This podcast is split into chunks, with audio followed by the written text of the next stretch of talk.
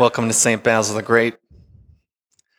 This is the meaning of the Mass, and I have a pretty decent guess what some of you were doing on June 19th, 2016 at exactly 10:21 p.m.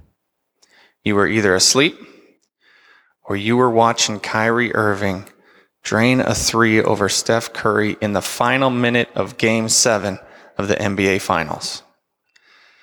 And three days later, a million people showed up in downtown Cleveland for the victory parade. And people were standing up on the left side of the street and on the right side of the street as the team drove down the middle, holding up the trophy. Anytime a team holds up a trophy, what they're saying is, look what we accomplished. We were the best this year. This is who we are. This is our team. Every Sunday at Mass, one of our altar servers picks up the processional cross and holds it up high.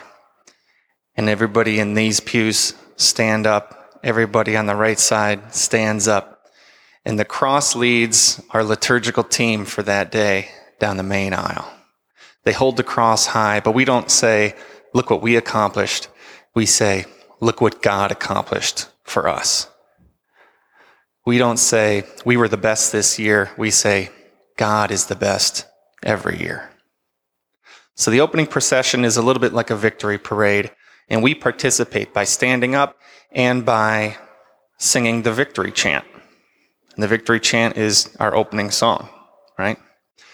The opening procession ends right here at the altar, at the feast of the heavenly banquet, and that reminds us that's our ultimate goal. That's the journey we're heading towards.